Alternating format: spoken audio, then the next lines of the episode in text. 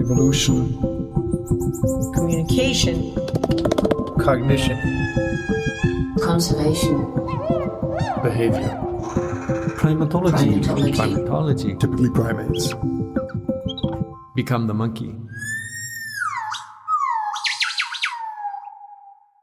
No, you're in the right place. This is the Talking Apes podcast. That was the intro theme to the PrimateCast, one of my absolute favorite podcasts, and one the team here listens to religiously. PrimateCast was created by my next guest, primatologist Andrew MacIntosh. From across the Pacific Ocean, Andrew joined me from his home just outside of Kyoto, Japan, at Kyoto University's Wildlife Research Center.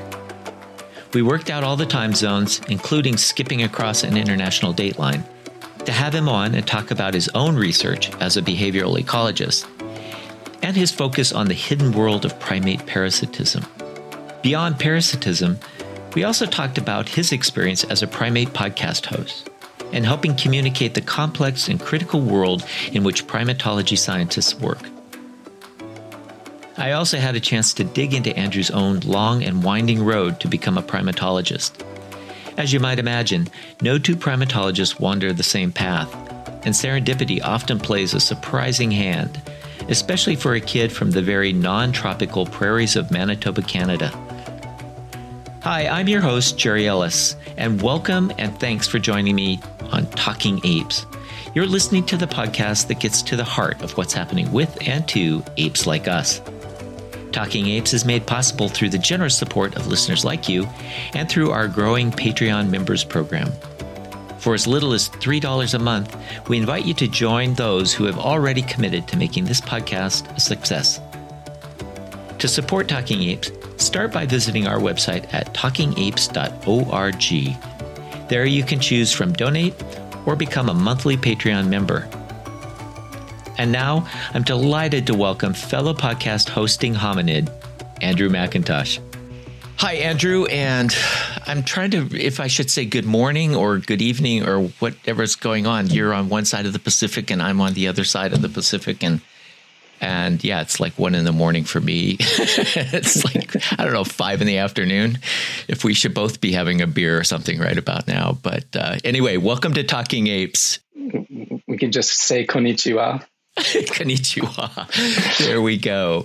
Yeah, it's it's such a pleasure to have you here. Thank you very much.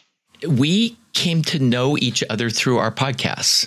Um, you run a podcast out of Kyoto University called Primate Cast, and you knew us for uh, Talking Apes, and we knew you for that. And then we thought, well, we should talk to each other. But very much to my pleasure, um, I found out that your podcast is is really your sort of um, your night job. You know, your your regular day job is you're a primatologist. How cool is that? uh, yeah, and how unoriginal to have a podcast called the Primate Cast from primatologists. Well, maybe unoriginal, but in some ways very original, since you started back in two thousand twelve. So, mm-hmm. I, which which I was really surprised. I didn't realize that it had been running that long. So, I'd like to start with you, the primatologist, and I wanted to dig into your career a little bit because you epitomized to me um, this this theory I have is sort of serendipity, or I, I call the tumbleweed theory, which is, you know, we we often are like tumbleweeds and, and we become, over the years, all the things we kind of collect as we tumble along. And and you really do epitomize that. I mean, you're you're a kid from, you know, the, the plains of Canada and um, wanting to be a marine biologist, and now you're living in Japan and a primatologist. So connect those dots for me. Yeah, there's probably a lot to unpack there. Um, I I don't disagree with that general assessment of how I've come to to, to be at the moment. Um, so I, I've written about that story before. Uh, so I do come from the, plain, the the prairies of Canada. I'm born in Winnipeg, and but I probably just had like a kind of typical uh, childhood for anybody who's really interested in animals and nature. Right? I was kind of a shy kid who was pretty content to be in the corner with my, you know, plastic barnyard or jungle animals or something playing around. And uh, eventually that just, you know, led into this this kind of interest in uh, in nature and biodiversity and, and studying animal behavior. But uh, I had gone originally to the University of Manitoba with the idea that I would switch to marine biology um, at the University of Guelph was the original plan. Um, but then in the very first year, kind of interesting, the very first year of my undergrad studies, we had a professor strike. And so that's the kind of thing that's been happening in the U K recently, but uh, you know, over similar issues, I suppose. But at the time, the university gave us this option to, uh, you know, either stick in your classes and maybe you'll get lectured to, maybe you won't, or you can get a full refund for withdrawing from the program. And I was, frankly speaking, not doing very well in a lot of the classes that would have, you know, uh, justified my becoming a marine biologist later on. But the one interesting thing was I had one class that was called Human Origins in Antiquity, and it was given by like a really kind of um, old school white-haired lecturer with a very dry and slow voice. But I was just drawn to the material so much. So I became so interested in this idea of human evolution and, uh, you know, our our process um, through the primate lineage. And so that, that was kind of where I got really interested in that. But uh, after that, you know, I just found any opportunity that I could to get out into the jungles, basically. So, you know, someone from the middle of Canada is, doesn't, they don't, you don't necessarily situate them so easily in the middle of the jungles. Um, but that's where I ended up. I found a really great primatology program at the University of Calgary. And, uh, you know, we had some, this actually, it, when I look, there's that, you know, cliche maybe now, I don't remember whose quote it was, but, you know, you, you can only, uh, um, understand your life backwards, basically, by looking back, but you have to live it, you know, in, in, in forward or, or forwards. Um, but looking back, I can see a lot of foreshadowing, which would have ended, you know, cle- not clearly pointed me in the direction of Japan. But, you know, when I was uh, uh, maybe four or five years old, I have a picture of myself in a gray tuxedo getting ready for my uncle's wedding. And in one of my pockets, I've got the character Quick Kick from the G I Joe action figure series. And uh, I just Googled that for this podcast. And it turns out that he, he he's somebody called uh, MacArthur S. Ito. So I had a Japanese father who was the character. So anyways, you know, I was interested in, in a, a bit of Japanese culture at the time. But then at the University of Calgary, uh, a few of my professors also had relationships to primatologists in Japan. And they had studied the Japanese macaques of Arashiyama. Arashiyama is a, a, a place just, just outside of Kyoto where they have a really famous uh, monkey park, where Japanese scientists have been studying Japanese macaques for a really long time, uh, since like the sixties, basically. And it's also a tourist park where people come and see the provisioned monkeys. But part, I think it was in the seventies, that group fissioned, and part of it ended up in Texas, in a place called Dilley in Texas. And so you had this Arashiyama East and West. And so some of my professors had studied those Arashiyama West monkeys. Um, and so they had relationships to Japan, and they would teach uh, courses on like history of primatology, for example. And, um, you know, in those kind of courses, I learned about how um, science itself the, or the, the evolution or development of a scientific field depends so much on, you know, the, the, the backgrounds of the, the players that are involved. And so there was this idea of East versus West primatology, looking at the, you know, the different ways that people had done science. Um, so I was really exposed to that from an early age uh, as an undergraduate student. And again, that's a bit of foreshadowing for me ending up in Japan. But the thing that I think is most interesting for me is when you are a scientist, assuming that you, you know, you're, you're open to collecting these different kinds of um, studies and uh, relationships with other scientists in or around your field, um, so many cool things can happen. So you know, after my PhD in Japan, I was traveling a bit in Europe, uh, giving presentations of my PhD work.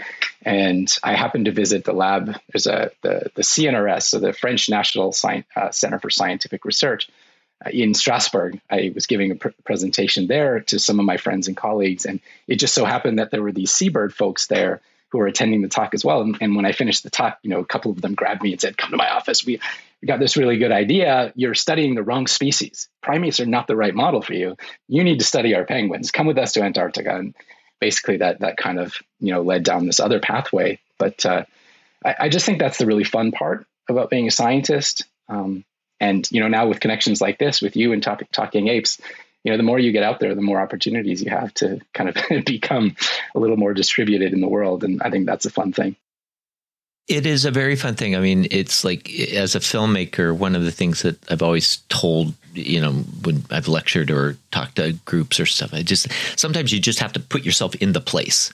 You know, it's like you have to trust your gut, and, you know, obviously you got to be, trust your skill set and all of those things, but you've, good things happen.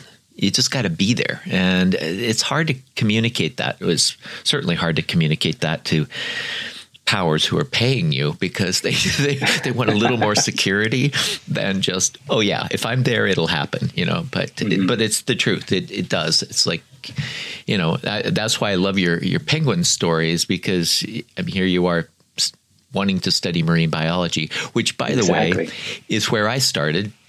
Oh, wow. uh, I was going to do coral reef ecology. Um, that was my, my goal, and uh, got waylaid and ended up with cameras in my hand. And the next thing I know, I was spending the next ten years starving to death and trying to make a living. And But uh, anyway, another story. But but it's, I, I laughed when I read your bio about, you know, wanting to be a, a marine biologist. I at least, you know, grew up in the Seattle area, so I was closer to some salt water than right. you were in, out, in, out in the prairies of Canada.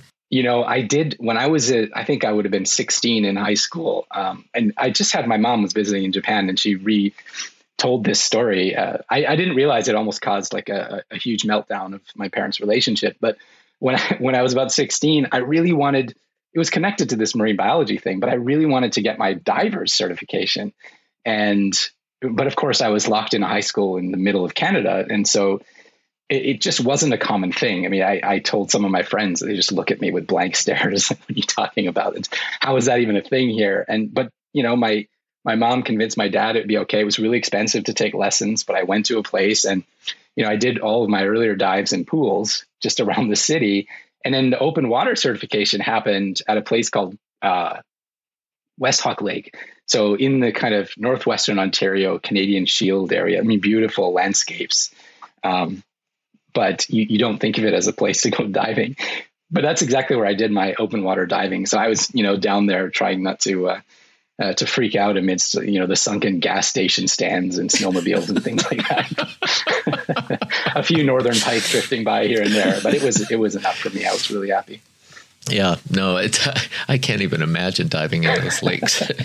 Anyway, so you end up in Japan, and we'll get to the podcast in, in a little bit, because like I, I said, that's not really your day job. And what I'm really fascinated by, as you talk about in your bios, you really work in behavioral ecology, and this, but especially this intersection between species and parasitism. And why is that important? I mean, what what is...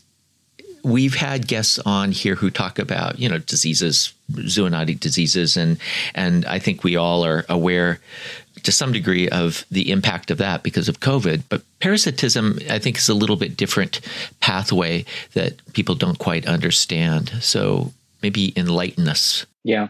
So I'm going to, I'll try and go back to the beginning. Um, so you're right. I mean, and, and you've done a great spotlight on the, the problems of infectious disease. And, you know, we heard great interviews from people like uh, David Quammen and uh, some of my colleagues too, Tony Goldberg, I always like listening to. And then we had, you know, you had uh, Gladys Kalema-Zikusoka on there, um, who we also recently um, heard from as well. But uh, normally when people, and COVID is a great example, and now bird flu, normally when people think about the importance of studying wildlife from the perspective of infectious disease, you're really looking at these, uh, you know, really potentially impactful zoonotic. Uh, they're they're often viruses, potentially bacteria. Anthrax could be an example of that in some parts of Africa. But um, so those are the ones that that I think tick, or you know, red red flag everybody. So we know that they have a, the potential, um, you know, to cause not not just among wildlife where they can be really devastating and cause massive population declines, but also in human populations when they cross the species bo- uh, boundary. But, uh, you know, viruses, bacteria, they are part of a broader context of, you know, this evolutionary relationship between species that we call parasitism. And normally people don't think of viruses and bacteria as parasites, but they are uh, in, in one sense. Um, but there are also other kinds of parasites that we're constantly dealing with. And, you know, humans are not exceptional um, in, in, in not suffering from various degrees of parasitism around the world. Parasites like uh, intestinal worms, for example, can have huge, huge influences on, you know, economic development, on health, on, uh, you know, even people's cognitive development, you know, in part in, in parts of the world where uh, you have endemic intestinal worms that we haven't, you know, solved through hygiene or, you know, development or, um, you know, there's some eradication programs for guinea worm is one example. I think a former president, uh, Carter, was involved in that um, as well. And we're getting closer. But but these kinds of parasites are also really insidious. And one of the things that makes them challenging to deal with is they, they've just been around forever in our population. So humans have had to deal with things like intestinal worms. And, you know, on the outside of our skin as well, we have things like fleas and mites and ticks and things like that that we deal with as well. Uh, but that's just as true for wildlife. And so what really got me interested in this, uh, in studying the interaction between animals and their parasites is just the, the really long evolutionary history that they have with them. And we often think of these as co-evolutionary relationships where, you know, maybe you have cases where there are arms races, you know, where a parasite's trying to get a leg up to be able to infect a host better, and then the host is evolving new defenses to try and escape that parasite. And so you have this really interesting kind of ratcheting effect that that can happen.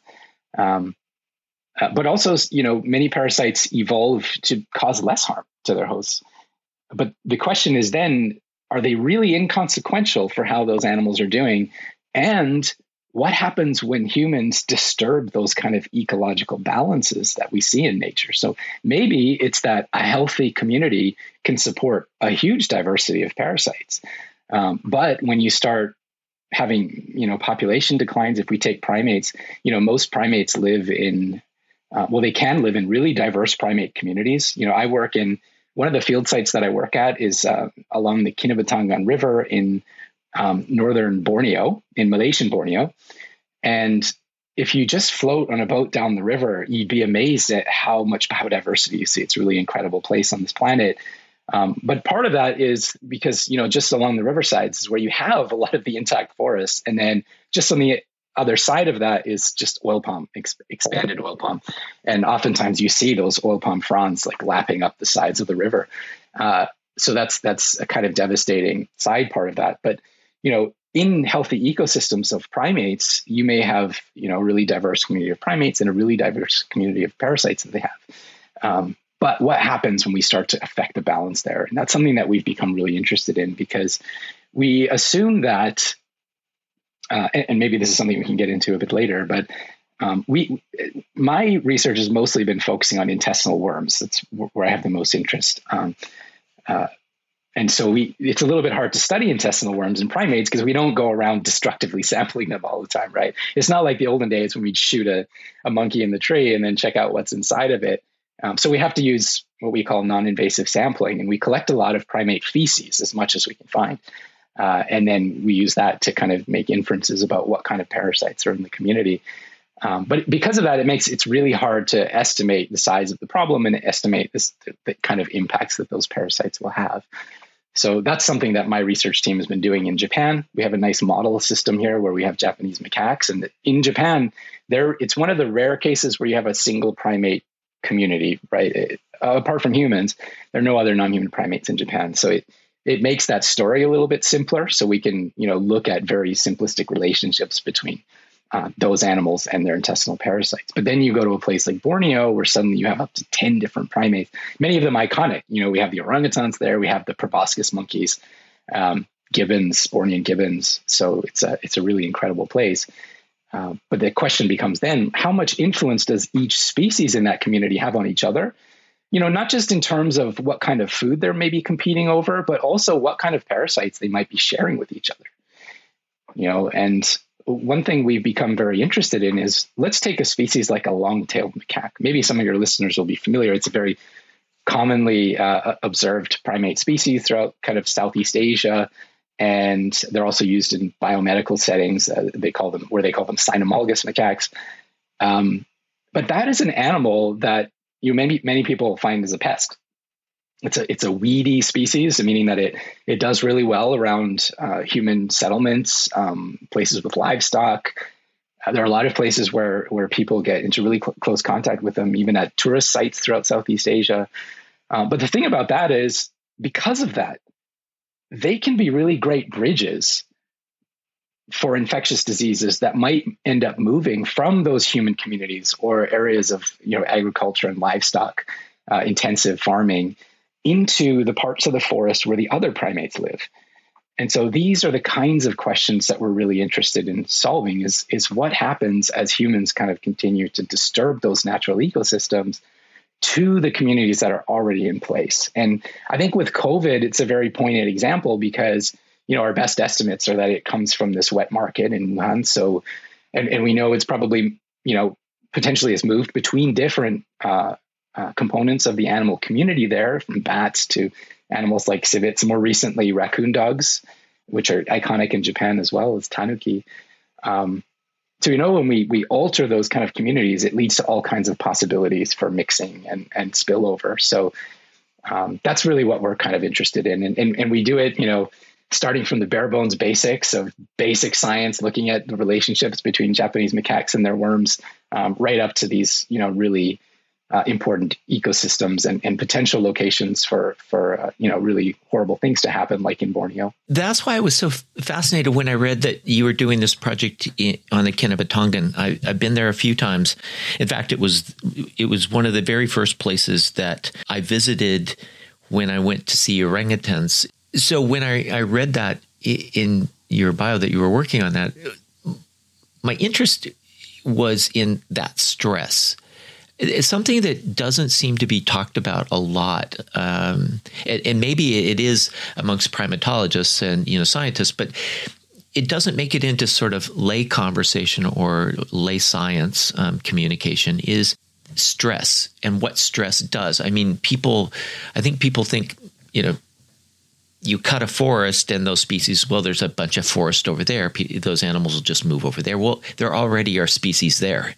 There may be the same species or maybe other species they come in conflict with, um, and all of that. And so that creates a stress level that, and we all know that once, you know, a system is put into stress, there's an opportunity there. And that that's why I was interested in what you're doing and and that element of stress, because I think we're seeing global stress go on. On all systems. So it's on a micro level. You could look at it in the Kinabatangan River region, but globally with climate change and, and things, we're starting to see this sort of larger stress. And I'm, I'm just wondering, what are we seeing something in, in, in terms of disease and parasitism? Are we seeing something globally? Mm-hmm. Yeah, it's, it's a really interesting question. And I, I think the short answer to that is it's complicated. Um, and, I, and I can kind of explain a couple of reasons why. So you're right. Generally, we have this idea, you know, if you think of the word stress could be thought of in many different ways. Maybe you're thinking more like this ecosystem stress or pressure on an ecosystem. Um, you can also think of stress in terms of the physiological response that individuals have to those kind of situations. And we know that there are relationships between stress, physiological stress, and health uh, in many different dimensions. And parasitism is one. So it's true that, you know, um, Uh, for us and for, for other wildlife, if, if we have different stressors that are causing our, our physiology to kind of get a bit unbalanced, then, um, you know, we can have immunosuppression, we can become more infected with different things, and that can have really negative health outcomes. Uh, but the, on another level, there's, I've always thought of this as something that's really interesting, because when we look at, let's say you're looking at a degraded habitat, if we stick with Borneo and the ex- expansion of oil palm going into those forests, you know that oil palm, you know, it's kind of a monoplantation, so that there's not a whole lot of other things growing in those areas. Um, so you have this kind of deflo- uh, uh, uh, decreased floral biodiversity, also a defaunation. There are not that many animal species that also kind of thrive in those environments. But the ones that do, um, in some sense, they can also be buffered by those situations. So there's some going to be some species that actually do better, you know, whether it's at forest edges or in, you know, kind of um, anthropogenic landscapes. Uh, but the ones that don't, when when you're thinking about organisms like parasites, what's really interesting is that they often have very, let's say, to, uh, life cycles that are very tuned to their hosts, especially the more specialized you get. So there may be, you know, some intestinal worms, for example, many of them uh, are transmitted through trophic interaction. So that means, you know, when an animal eats an insect, it may become infected with this parasite. The parasite is eventually trying to infect that. It could be a primate host, uh, but it uses the insect as an intermediate host.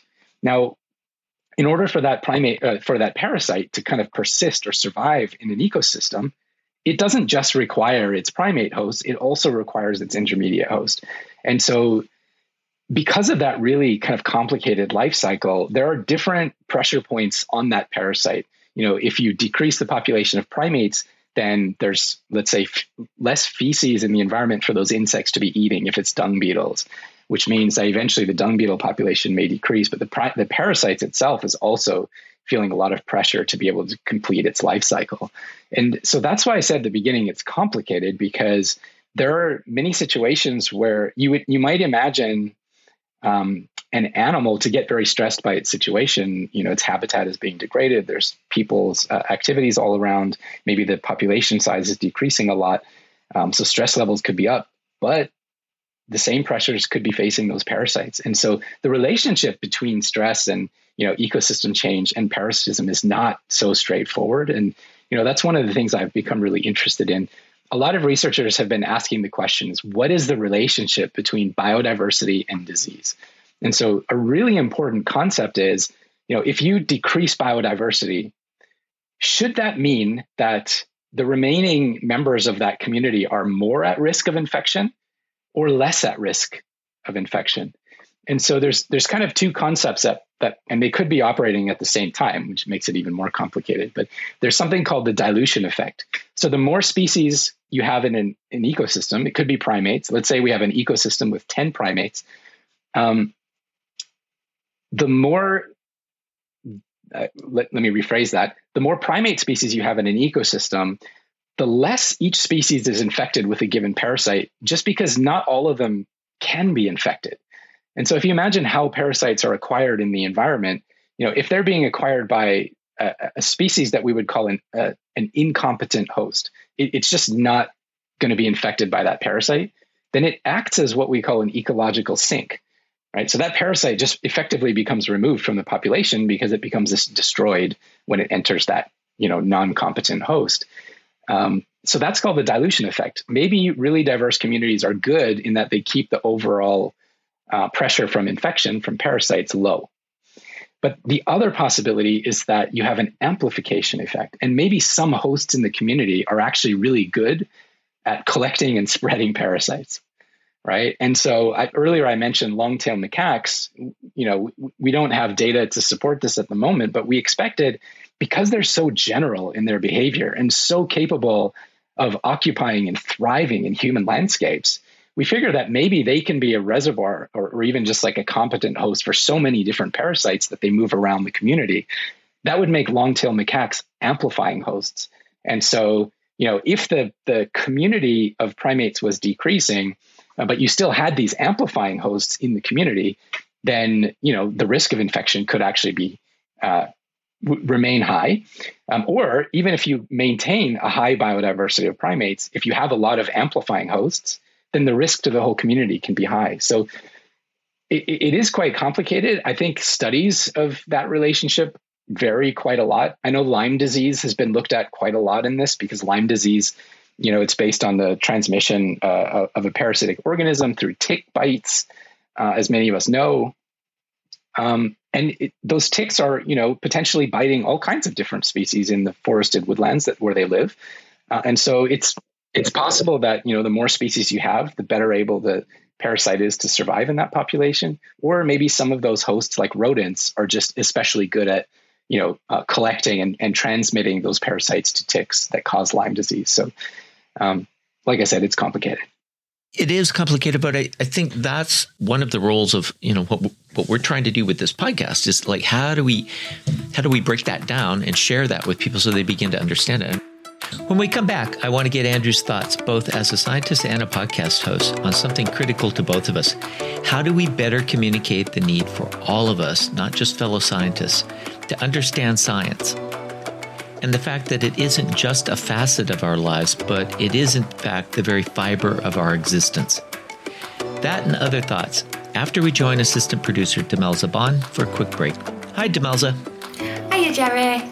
Yeah, it's great to have you two talking about the need to communicate and inform the public about science. Science education is really critical to what we're doing across these two podcasts. And we've come to realise there's this really nice synergy between Talking Apes and the PrimateCast. So on the one hand, we try to approach topics from a very beginner's perspective, to help people understand the importance of science in our everyday lives. The PrimateCast does these incredible deep dives into the complex worlds of primatology and evolution and anthropology. So it's lovely collaborating with Andrew. Our entire team are obviously big fans of his podcast, and I must say we were quite honoured when we heard he was a fan of ours, because he's really the Primate podcasting O G with how long his show's been running. Now, I've been chatting with some of our listeners about our previous episode, and that is Season two, Episode forty with Nicola.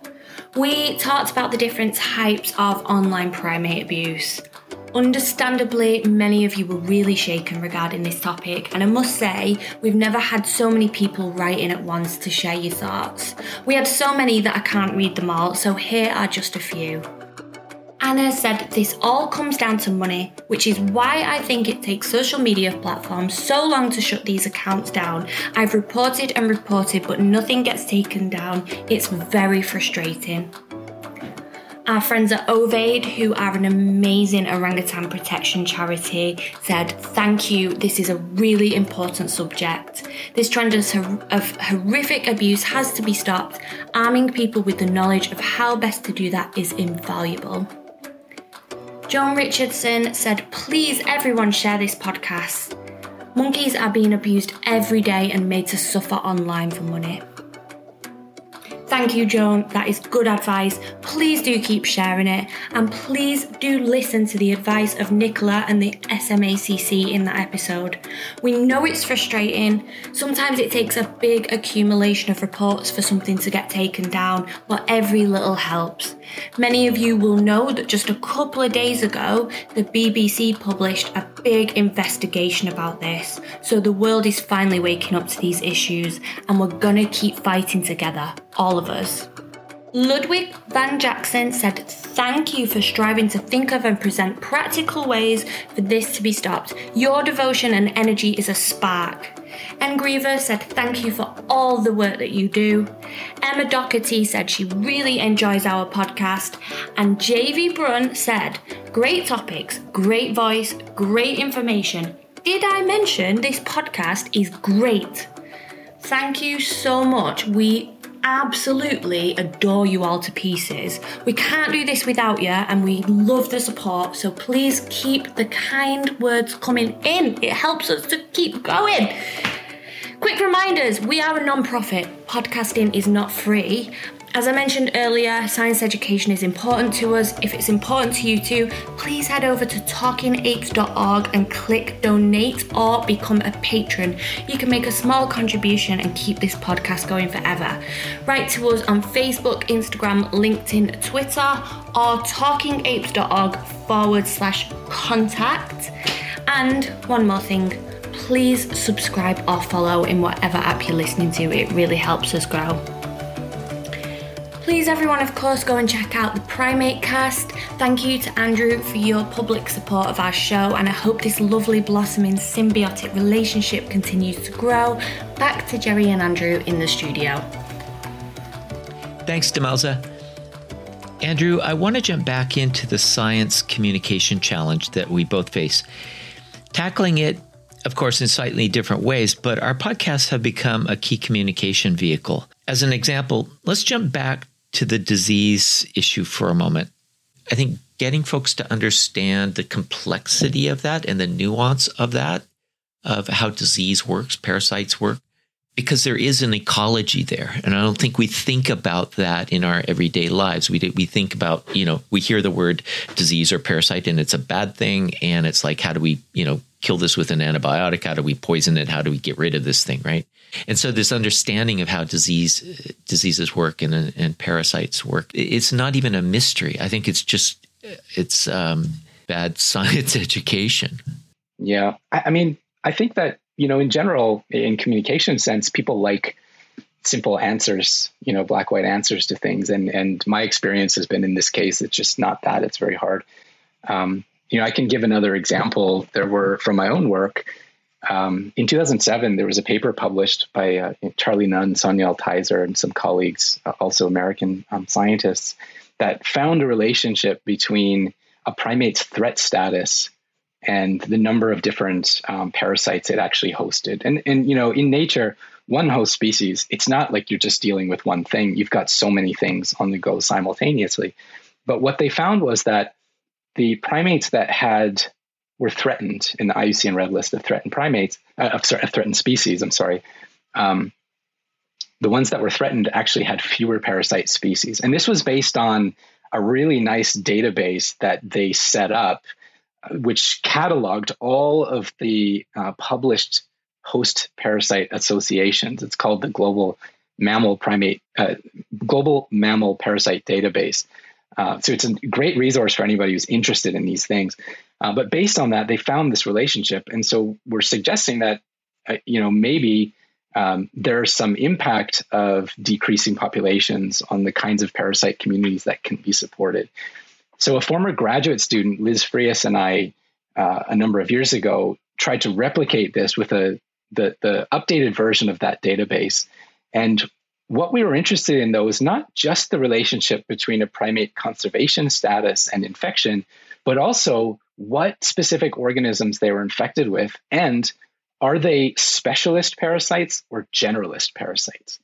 So this is really important. We can think of something like COVID, you just mentioned, has been found to infect all kinds of different animals.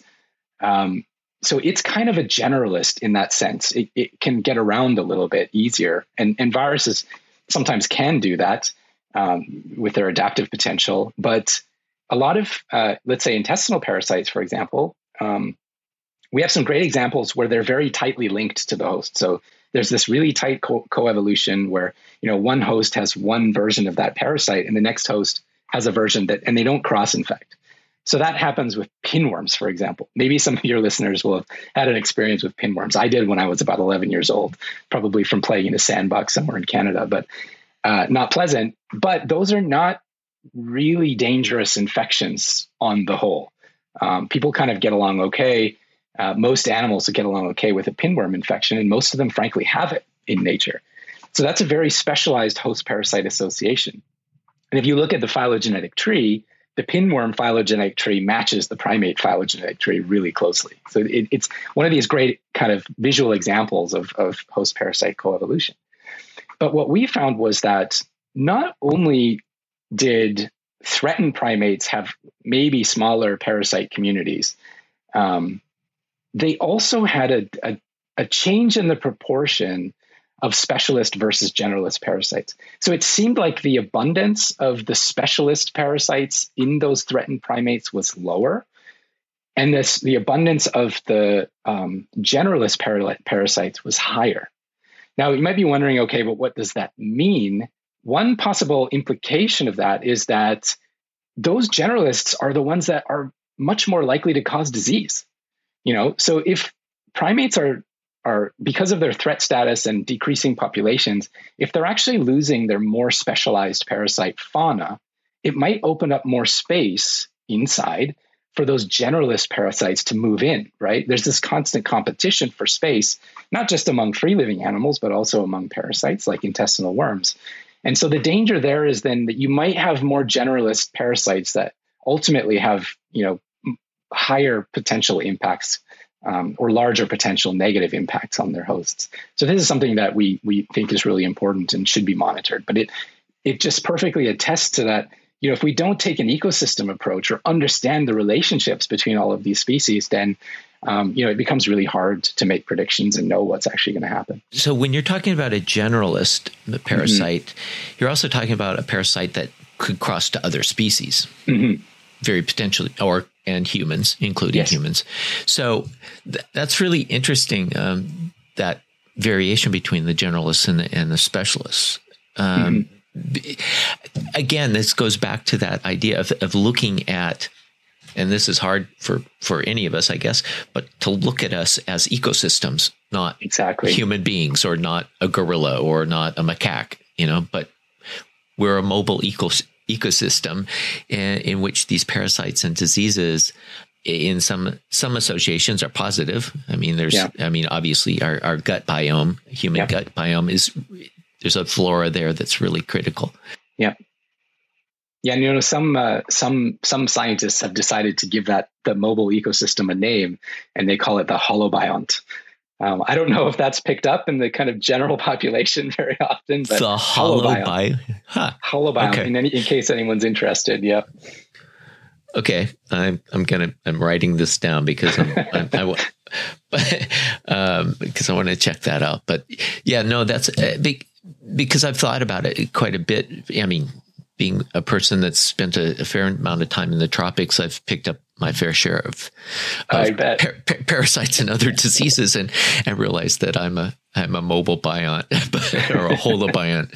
But um, but I think that's it becomes an even more significant issue when we start thinking about the the closed system that the planet is, and in especially now in you know in this the stage of the Anthropocene where we have transportation like we do, mm-hmm. um, where a parasite or a virus can mm-hmm. pick up and move um, on a, a yes. jet airplane, and you know, I mean, I can I could jump on a plane and and be, we could be doing this podcast face to face, and you know.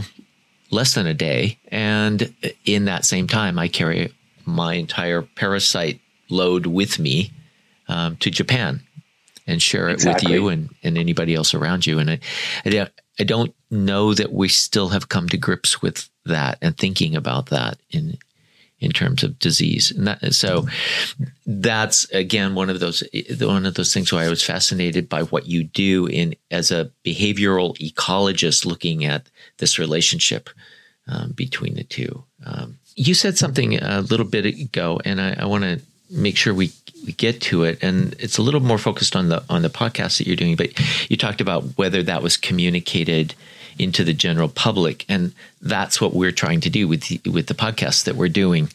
Talk to me a little bit about what you're trying to do with your podcast, and I also want to get into what a primatologist is, because you've had a whole range of people on your podcast, and we will have links to to PrimateCast and everything in in ours um, in our blog that accompanies this. But I want to talk about a little bit about what a, a Pri- a primatologist is, because yeah. we, we used your background as an example of if it's it's not just somebody who sits in the forest for thirty years staring at you know a a monkey or a, an ape and and never emerges from there and has no clue what the rest of the world is doing or looks like. Um, they're often very engaged in a lot of different things, and one of the things that I think is interesting about you is the idea of communicating science. It seems to be something you're very passionate about. And how does that fit into your podcast, and where does that fit into your life as a scientist and the and the other things that you're doing is communicating science? Yeah, um, I think that's a really, really important point. And, uh, you know, I, I was thinking about getting ready for this interview, um, the, the various reasons why I started the PrimateCast back in two thousand twelve. So it's in the eleventh year now. Um, one of, you know, kind of embarrassingly, one of the reasons why I did it was because I thought it was a great opportunity to practice the kinds of conversations that should be really useful for, you know, your career. Um, when I started the primatologist, I, uh, the PrimateCast, sorry, I, I had just, uh, you know, I was about a year out from my PhD, and I started it with a colleague and a, a really good friend of mine, Chris Martin, who's now a, a research scientist at the uh, at Indianapolis Zoo. Um, and we're still great friends, and we still talk a lot. Um, but we had this idea that, you know, you talk about how easy it is now to kind of get to different parts of the world within a day or something like that. But many times for us being in Japan, um, we can feel a bit isolated as well, uh, especially when you come from, let's say, quote unquote, West. We come from North America. Um, we have a lot more kind of embeddedness in the North American culture plus European culture. And Japan's a very different place. It's been wonderful. Um, but we can sometimes get that feeling of isolation. And also the background to primatology was so different in Japan, as I mentioned earlier. Um, you know, a lot of the ideas that you encounter here, and of course the language is is, is very new. Uh, if I can just interrupt for a second. Sure. One of the, you were um, speaking, I think it was to, with Frans de Waal in one of your podcasts, and talking about the cultural difference in, in primatologists and their perspectives, West versus in Japan, and the receptiveness to ideas in Japan that wasn't there. Now, maybe it, that's changed um, since the early days when, when Frans first started. Um, but, you know, one of the things that's interesting about his work is, is the trajectory of of acceptance of some of those ideas. And yet he talked in your podcast about how he found a lot more acceptance yeah. in the Japanese community yeah, that, amongst primatologists. Yeah, I, I loved uh, that. It's one of my favorite Uh, conversations I've had on the Primate Cast is with Frans de Waal, and we were able to do a second, a follow-up interview with him more recently.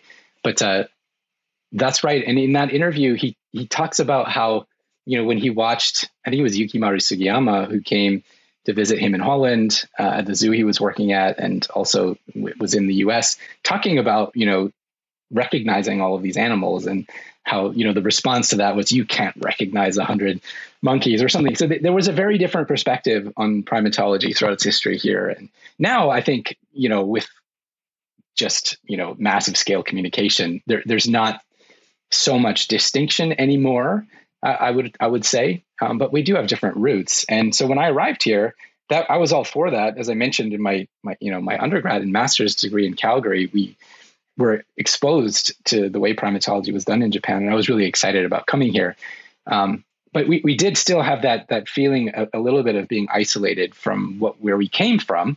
And so we, at the same time, recognized that the Primate Research Institute, where we were, we were students, um, and where I, I worked until it was recently restructured, is an incredible international hub for primatology.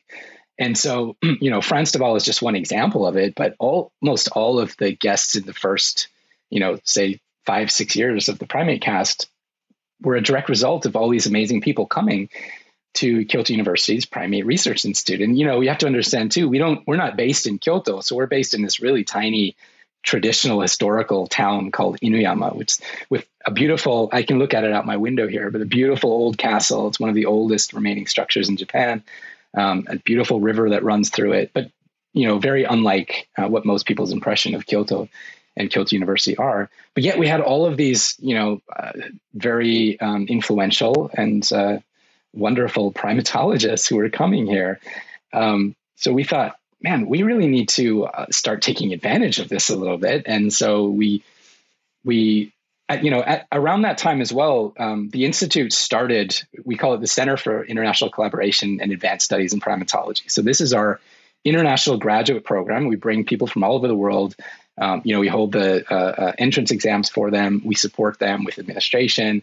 Uh, we run everything in English. We have a seminar on science communication as well, which is a big part of what we do. And we've been running that, you know, for the last eleven years um, weekly for all of our graduate students. But we had this incredible setting. Um, and at the time, a bunch of money for internationalization. So Chris and I made a proposition to, or a proposal to SciCasp, and uh, they agreed. And so we set up a podcast studio, and away we went. Um, so, you know, some of the earliest interviews we did, Frans was one of our earliest, Jane Goodall was one of our earliest. Uh, and so we just, you know, here were two, two guys with no background in science communication at all. You know, unlike yourself, Jerry, obviously, who's been kind of in the align business for quite a while. Um, we just thought it would be great. We we have the microphones now, we have this platform. So let's just archive all of these conversations that we can have. And, you know, it's been really wonderful. And, you know, in, in thinking about that question of what a primatologist is, um, I think the, the first answer to that is we are everything, you know? So primatology itself has a really interesting history. And it's one of those rare fields of science where we, we kind of have like a start date. Uh, so there are people who, who have written, um, Donna Haraway is a, a, a historian, philosopher of science, had, had written a book called Primate Visions, which looked at, you know, the development of the field in, in various locations. Um, and we, through a very postmodernist lens, uh, which a lot of people like Frans de Waal don't appreciate, but, uh, the point was that it, we have this, it's kind of encapsulated in time. And so we can look at it kind of from start to where it is now. And the origins of primatology are multifaceted. So you have uh, people coming in, in North America, it's typically from anthropology. People who are really interested in human origins and evolution um, end up studying primates. And we can learn a lot, you know, historically learning a lot about, you know, modeling early human societies based on what we see in our, you know, in in the earlier days, it was in baboons. Um, now it's more in great apes, especially chimpanzees and bonobos. But uh, you also had influence from psychologists because comparative psychology, a lot of work with uh, primates in the lab, as an example. And you had um, zoology as well. So people who are interested in biodiversity and animals in general and ecosystems and their behavior. You had ethologists. So really, a whole bunch of different fields converging on primatology gives us this kind of rich flavor. And that was one of the really cool things about Kyoto University's Primate Research Institute, um, is that it was this incredibly multidisciplinary place where you have people studying behavior and ecology. You have people studying primate minds. Uh, you have people studying their communication. You have people studying their anatomy, their physiology, their evolution, Uh, their relationships to other species. You have people studying like neuroscience and genetics and genomics, all in the same building, all with the opportunity to communicate with each other and focused on that, that singular kind of base, which is we all study primates to varying degrees. And so I think in the primate cast, I've tried, although there are certainly some areas that I we've waded into a lot more than others, you You'll find a lot more, you know, behavioral scientists and cognitive scientists on the primate cast than you'll find neuroscientists. And I think, you know, most of our listeners, uh, including in yours, um, wouldn't wouldn't uh, be surprised by that, I think. But um, but uh, it, it's otherwise very eclectic, you know. And so that's been one of the most fun things about it, is just being able to talk to people with very different backgrounds. Um, primates themselves are super diverse, right? I mean, we have potentially over five hundred species Uh, to look at. So there's a lot out there that's known. There's a lot that's still left to be known. And uh, it's just fun to have those conversations with people. I, and, and I think the thing that's also wonderful about, especially the fact that you've been going as long as you have, is many of those conversations are evergreen. You know, you can go back uh, to a conversation that you had eight years ago, and it's just as fascinating to listen to that conversation. And and then, of course, over time, one hopes as things evolve in the sciences and, and our understanding, they give it, it. It's nice to have those voices as a base to look back and go, okay, that's where we were, and you know, here's maybe how we we got to, you know, where we're going in all of that. And and I really appreciate it, since I mean, we're only, you know, we'll be, in a couple of months, starting our third season. So we're just, I feel like, you know, we're, st- we're still toddlers trying to figure out how to walk in the pod- podcast world. And you're like an old pro at, after eleven years. I mean, well, with a, I, I should say though, with a fair number of gaps. Was anybody listening eleven years ago? I, you know, we didn't have good analytics back then, so I can't tell you. But what I can tell you is that I'm not a huge fan of listening to my interviewing skills from eleven years ago. You know, we, when we had um, Jane Goodall on the podcast, for example, Chris and I spent probably a day or two mapping out how we wanted that conversation to go. And, um, you know, we got there, and, and the, Jane's host at the moment was uh, somebody called Tetsuro Matsuzawa, who's one of, he was a former director of our institute and um, a long-term colleague and friend of Jane Goodall. And he was very adamant, you have fifteen minutes with Jane. If you're not finished at fifteen minutes, I will end the, the conversation for you. So, so, but we had, you know, Jane Goodall comes in our tiny little studio uh, in, in the Institute, and, you know, she sits down, and she's done this just a bazillion times already. By that point, it was, you know, only back in two thousand twelve. And here we were totally green and, you know, sweating probably profusely and not knowing what we're supposed to do. Uh, but she she had her back. She she just knew how to how to proceed, and you know, we asked our questions, and um, it was wonderful. And you know, it. I think for a young, I mean, one one of the main reasons I I still to this day think a podcast, any podcast format, is such a great endeavor, is because of the opportunities it can provide.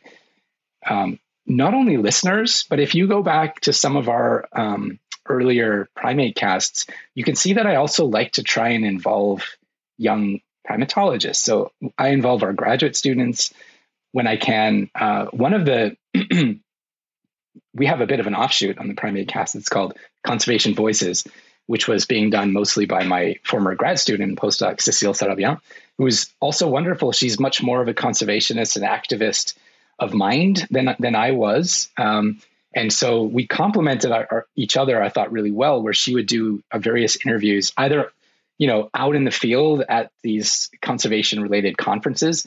Especially, I thought was excellent were these student uh, conferences in conservation science that she was attending, because then we get just these different voices that come in, and a lot of them from young scholars with, you know, just a really vibrant and with all these new ideas and, uh, you know, who really want to go out and change the world. And I just kind of sit back and interview this, the more sciencey people and, and, and talk about the nuts and bolts of their research.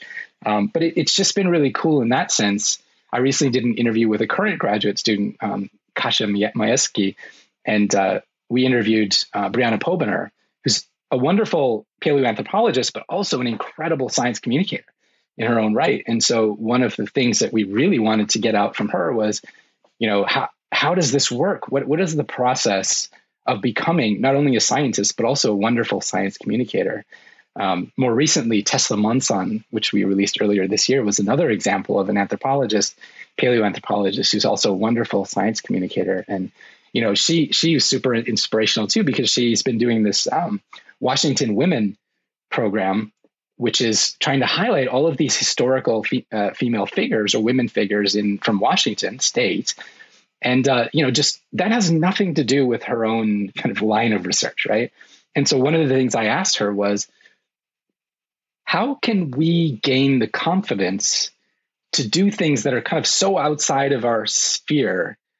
Uh, I think as as specialized academics, and I'm certainly guilty of this, I feel a little bit restricted in, you know, thinking that I can be not not necessarily an authority, but have something to contribute on a topic that I'm not really uh, specialized in. You know, maybe that's like the scientist curse. We don't you don't want to wade into those uncharted waters too much, because you don't want to say something that you'll regret or you can't back up with evidence. But you know, in her case, it was wonderful because she thought, this is something that can really make a difference. And, you know, whether I'm a specialist in, you know, Washington history is irrelevant to the question of whether I can actually impact lives or raise awareness about these really important things. And so I've tried to take on a little bit of that persona as well with the PrimateCast is, you know, and hopefully this, you know, we can expand a little bit more um, on that in the future. But I think it's a really great platform for all of these things. And so that's been a really, really fun, um, you know, thing to do, and also just to help with personal growth.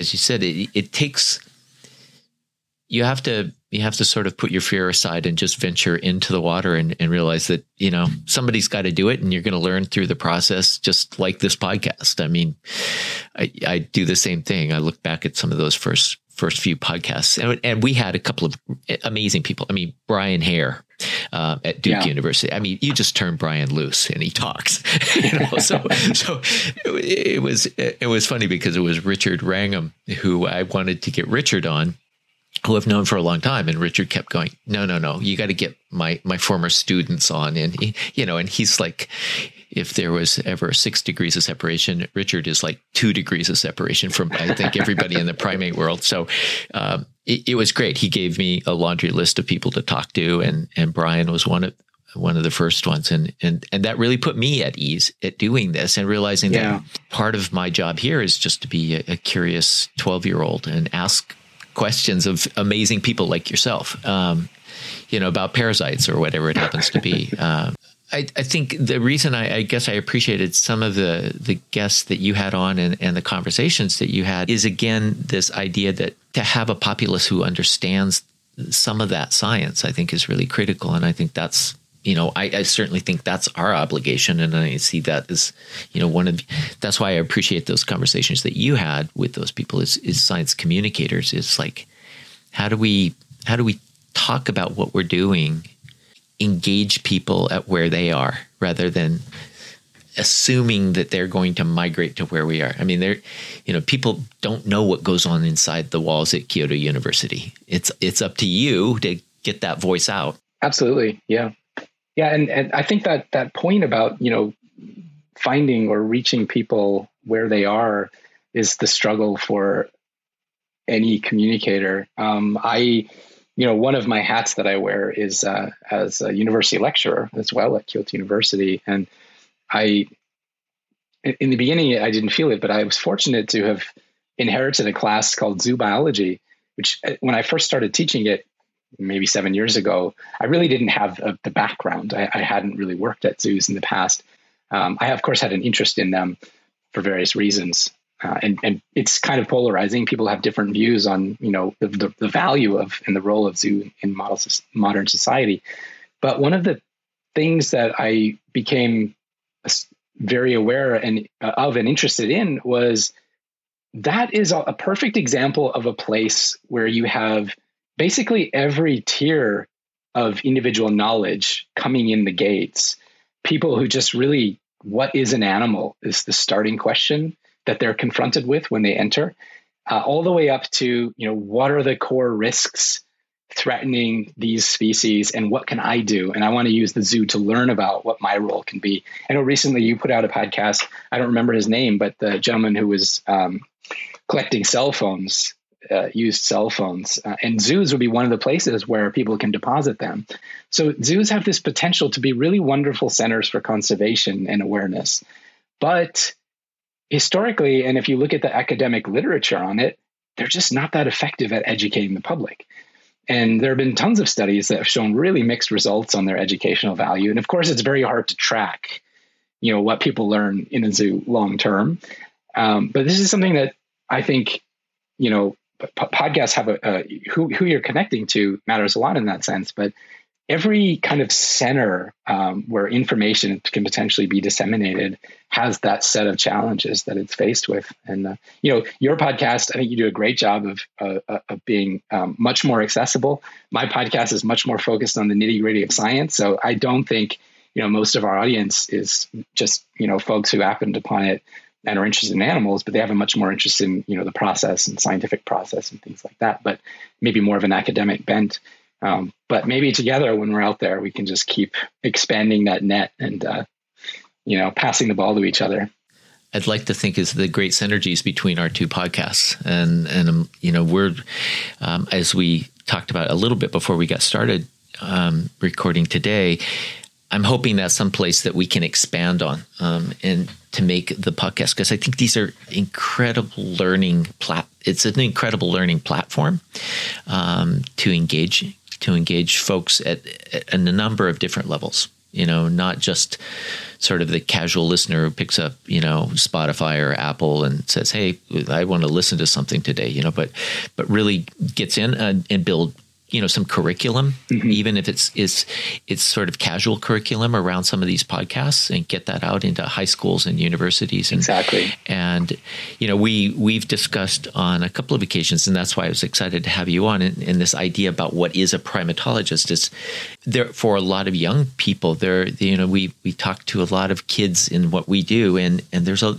a ton of twelve, thirteen, fourteen year old, especially girls, that are really keen to get into this field. Yes. But there's not a lot of sort of uh, public information out there about what it is. And I think that's another role that we can play in, in this whole science communication piece is, is giving people that information, and but then taking that next step. How do you find those, those epicenters in which you can put the information and then get it disseminated, which it, so it actually reaches people, which is a challenge. I know. You you um you said something in one of your podcasts, and it might have been with Brianna actually. Um, said find your own tool for science communication. You said that really hit home with you. What did you mean by that?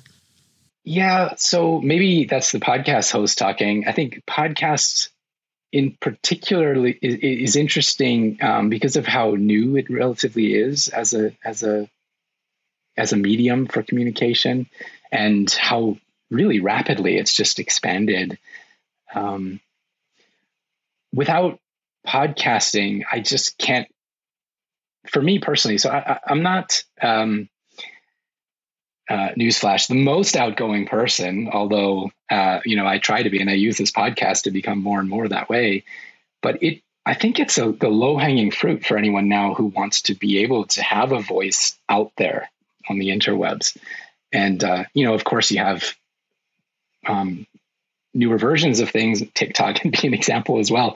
I haven't made the PrimateCast TikTok, Jerry. I don't know if you have a talk, Talking Apes TikTok on the horizon. No. but uh, but as we know, I mean, it's just becoming so much easier to communicate at mass scale these days. Um, so finding the right tool, I mean, for me, podcasting was just, it was so comfortable right from the beginning where, you know, my friend and I just decided we were going to do this thing. And we had the people coming through the door to make it happen. So, you know, unlike a lot of people, we had the platform right from day one. It's just that we tapped into that platform. It, it hadn't been tapped into before. Um, and I think that just creates all these opportunities. Um, but yeah, there are so many different ways, uh, ways to do it. And I think the hard, the hard part is, you know, when you think of the different spheres that you can potentially influence, the ones that are farthest removed are, are, are always the hardest to kind of get into. So maybe that's, uh, you need different tools in order to expand your reach beyond, you know, the, the, the simpler kind of better connected ones. As a science communicator, do you feel like you have a responsibility, or is there, or do you feel there's a concern um, about what, how you communicate, where you communicate? I mean, because our voices are going to, once this podcast goes up, it's available to the world. Um, and now um, I was just looking at some A I tools, and we can instantly make this available in multiple languages. Yeah. Um, so it really is a global communication tool. And so, and, and I'm starting to think about that as a communicator too. It's like, okay, where are my obligations, and then what are, what what are my concerns in in also what we're presenting and trying to present and, and should be presenting and maybe aren't presenting? Yeah, yeah, it's a really interesting question. Um, it is something that I've thought about. Uh, of course, in the beginning, when you're starting a podcast, it's mostly just getting used to stuff. It's fun, it's novel, um, and you you have no idea whether you're going to have an audience, right? Uh, and, you know, frankly speaking, I don't think I'm talking to millions of people right now.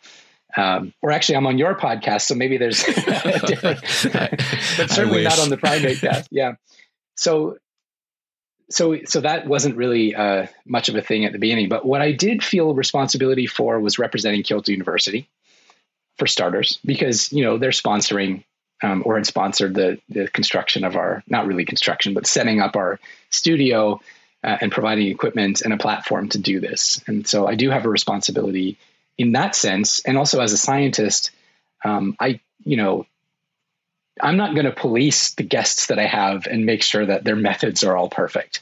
You know, that's not what, what we're about here. But um, we do tend to talk about scientific issues that, you know, th- that they're, uh, that they're excited about, but typically that they're, they've thought a lot about as well. Um, so w- when I come on here, I, I also feel like I should be a little bit careful with the kind of ramblings that I might come up with to make sure that they're still grounded in the evidence that we've produced as a research group. So yeah, I think as a scientist um, and an educator at Kyoto University, those are really important things to me. If it's the broader question about what is, as a scientist, again, what is our role in, in communication in broader society? I think that's a really important question as well. And it's something I pose a lot of my students every year is, what do you think the role of a scientist should be? Should we be out there communicating ourselves? Um, should we just, you know, leave that to the professional science communicators? There's always going to be gaps. You know, if you look at the way media, the media portrays science, uh, a lot of times it's great. Um, earlier, I was talking about parasites. Ed Yong's a perfect example of someone who's communicated the zombie parasites on TED. He has a wonderful TED talk. And this is a, another great example of how parasites can influence us without necessarily making us sick, but just completely changing our behavior by, you know, hard, uh, uh, by hijacking our, our hardware and their, and our software. But, uh, so there are obviously wonderful, um, science communicators out there. Um, And a lot of scientists just aren't super great at communicating as well. And so, you know, that's fortunately, I think for most of my guests, I've been really happy that it, the comfort level during the interviews and during the conversations has been pretty good. Um, I can't really think of a specific example where I was really laborious. Um, some obviously more comfortable than others. Frans de Waal is a great example. He's just such an easy person to talk to. Um, and then Jane, I mean, she just has every, all of her answers already set for having done it like just a jillion times. But uh, th- there is that, um, I think there is a bit of a danger uh, in, in the way we communicate, potentially because of miscommunication um, or misperception of, of what is said. And I noticed in, I think in the last episode you put out, Jerry, um, you had this discussion about um, social media and animal cruelty. So even that question of defining cruelty can be so polarizing among people. And, you know, the problem with that is once you get put into one box, it's really hard to kind of open that box again to reestablish those lines of communication with people who might be tuning you out, because they just don't think that having a video with them or a picture of them with their favorite animal is, is any, there's nothing wrong with that. Whereas in our community, we know that the way you portray your interactions with nature has such a huge influence on what people perceive. You know, one of my former podcast guests, Steve Ross, who unfortunately passed away recently, um, he showed in the American population that if they're exposed to images of chimpanzees that are wearing human clothing or in human offices or human settings, or even if they're in the jungles of West Africa, but they're wearing a shirt, all of those influence people into thinking that chimpanzees, one, make great pets, and two, are not endangered at all. And so in the U S, until relatively recently, you had two-tiered legislation for chimpanzees, where the wild chimpanzees were listed as an endangered species, but the chimpanzees in the American population were not. And so that allowed probably all kinds of, you know, mistreatment, and obviously in biomedical testing and things like that, it, uh, It, it, it just seemed to be a way to kind of facilitate these negative, or what we would see as undesirable, interactions between people and animals. Um, but so the way we portray animals um, is, is so important. And, and I think it took us a long time to realize that. You know, I mean, you were mentioning like everything we know about the, the, the Jane Goodall stories from back in the early days were so much about that connection that she had with the apes. And, you know, now we just think of that as, you know, something we should just avoid at all costs. Right. Yeah, no, that dual messaging is is a tricky one, because it, it makes it, I think, really difficult for people to understand wh- where they should come down. And they're just like, well, you're telling me this and you're showing me this, so what what is it you want out of me? Um, the the I guess the, the other side of that question, um, getting voices that aren't heard. We work in Cameroon and Gabon Uh, quite a bit on some of our field our field projects and with the organization, and there are some amazing people on the ground there, but they're only going to speak Cameroonian French. So having them in this format is a challenge. Um, but now with with A I, you know, we can actually look at um, at at having them on, and and it could be, you know, translated, transcribed. And and actually, I don't even know what you would call this now with A I, where they can actually, I was looking at a, a, a method where they not only can, it becomes almost like voiceover, but they can actually move the lips to create oh, wow. the words, so that they modify with A I the visual lips, so it doesn't look like it's like this weird voiceover. But uh-huh. um, and and we're and I'm looking at it again as as a communicator. Is can we use these tools to get these different voices in primatology, in in conservation, out in front of the yeah. public too? It's a growing concern of mine. You know, going back to something we were talking about earlier was the cultural difference in, yeah. in Japan.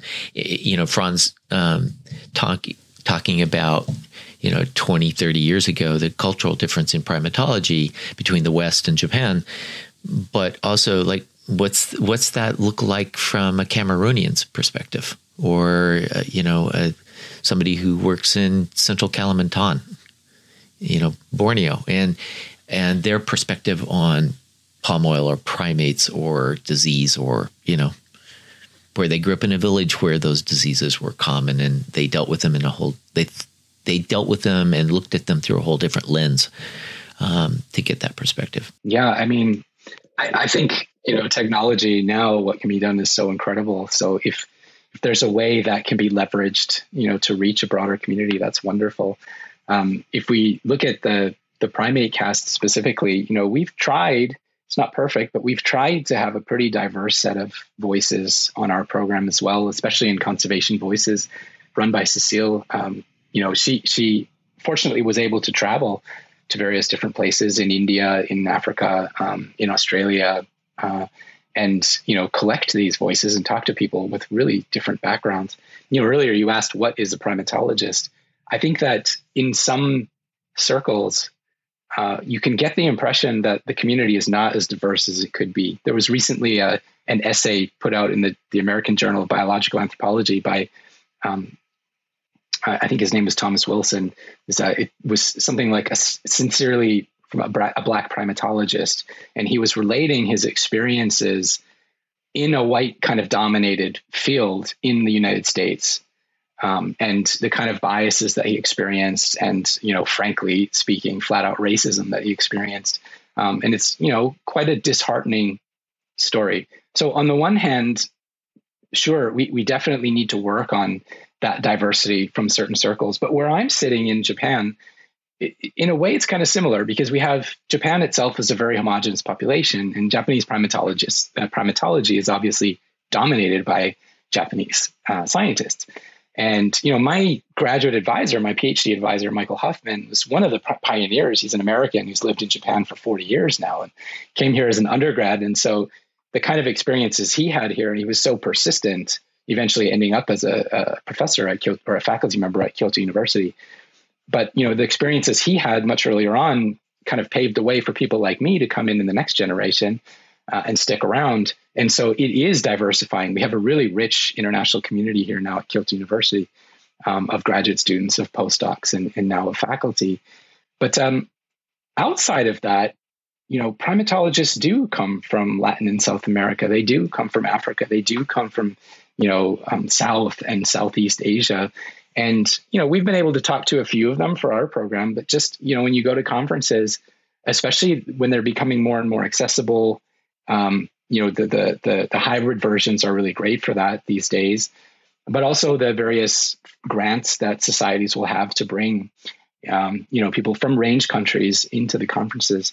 It can be really inspiring as well. So you get to kind of experience those different Uh, cultural backgrounds, those different perspectives. Um, so I think that's, that's, you know, always one of the most interesting things about doing any kind of um, research is being able to connect to people with very different stories from your own. And so those kind of human moments that you have in interactions can be, you know, way more impactful, I think, than the science that you share as well. And so I think there's a lot more that we can still do. And certainly through communication, if there are new new ways through technology to kind of reach more people, or just um, through different collaborations. That's awesome. Uh, but I, I do think that we also have to, in some way, celebrate the diversity that we have globally as well. And, um, you know, as long as we keep making efforts to to to get those people's stories out, um, you know, I think we're going to be doing pretty good for the future as well. Thanks. I I especially want to thank you for being on today. It's uh, today, tonight, whatever time zone we're in right now. But I, I, I want to thank both of you. I want to thank the primatologist, and I'd like to thank the the PrimateCast uh, podcast host and creator. Um, it's, How about it's the marine ornithologist as the, well? Mar- yes, the marine ornithologist. Um, I, I'm really excited that you did that. I, I, I've been fortunate enough to go to Antarctica on multiple okay. occasions. Uh, sometimes with the the British uh, Antarctic Survey, and then mm-hmm. as as you know, a guide on uh, expedition leader on ships and stuff for for tourists and things in the past. But um, it's an amazing place, and I, I incredible. Think I think you used uh, the the term extraterrestrial. It's it's like it is. I, I always tell people it's like going to another planet, and it's the mm-hmm. last dime you spend on Earth. It's like it's worth going, because it's it's truly. It is like leaving the planet. It's yeah, I don't want to offend too many amazing. people here, Jerry, but uh, I was able to go with the French Polar Institute. And so they actually brought a chef, really fantastic chef, and a baker separately. So we had the most amazing kitchen, um, the most amazing food. And so I, I don't imagine you'd have had that on the British uh, Antarctic Survey. But no, but on South Orkney Island, they have the most amazing pub. It looks like they just oh. drop shipped it right out of the U K and brought it right there. And they have, you know, everything I think you've fr- got me beat there, yeah. fresh on tap. So it was great. Andrew, this was brilliant. Thank you so much for sharing your time. Um, it would, I'd love to chat again sometime in the future. And and thanks also. I really appreciate all that you've done in sharing our podcast with with your audience. And we will certainly do the same, because I think we're both after the same thing, as people to understand this planet better and and with more caring and more concern. Absolutely. Thanks so much, Jerry. And absolutely, Talking Apes, I definitely recommend it to everyone who's listening uh, and who's listening to my podcast as well. So um, I'm going to keep being a listener. So thanks for having me on. I want to thank Andrew MacIntosh for sharing his experiences as a primatologist and a fellow Primate podcast host. You'll find links to the PrimateCast podcast on our website at talking apes dot org. And of course, it, like our podcast, can be found on your favorite podcast platform. You've been listening to Talking Apes, the podcast that gets to the heart of what's happening with and to apes like us. Our conversations are with folks from across this planet of apes, writers, researchers, conservationists, and scientists, all getting us closer to understanding who we are and why, because ensuring the survival of the other four great apes is the only way to ensure our own. I would like to thank our entire Talking Apes team for all of the work that they do to bring this podcast to you. And I would like to thank you, the donors and Patreon members, who make Talking Apes successful through your generous support and your sharing of this podcast. If you appreciate what you hear on Talking Apes, consider supporting us. Please visit our website at talking apes dot org. Finally, I would like to thank the dedicated folks on the front line of great ape survival. We hope through Talking Apes, we're able to shine a light on the incredible selfless work that you do every day to ensure great apes, primates, and their forest homes survive and thrive into the future. I'm Jerry Ellis. Thanks for listening, and thanks for sharing with your family and friends the Talking Apes podcast.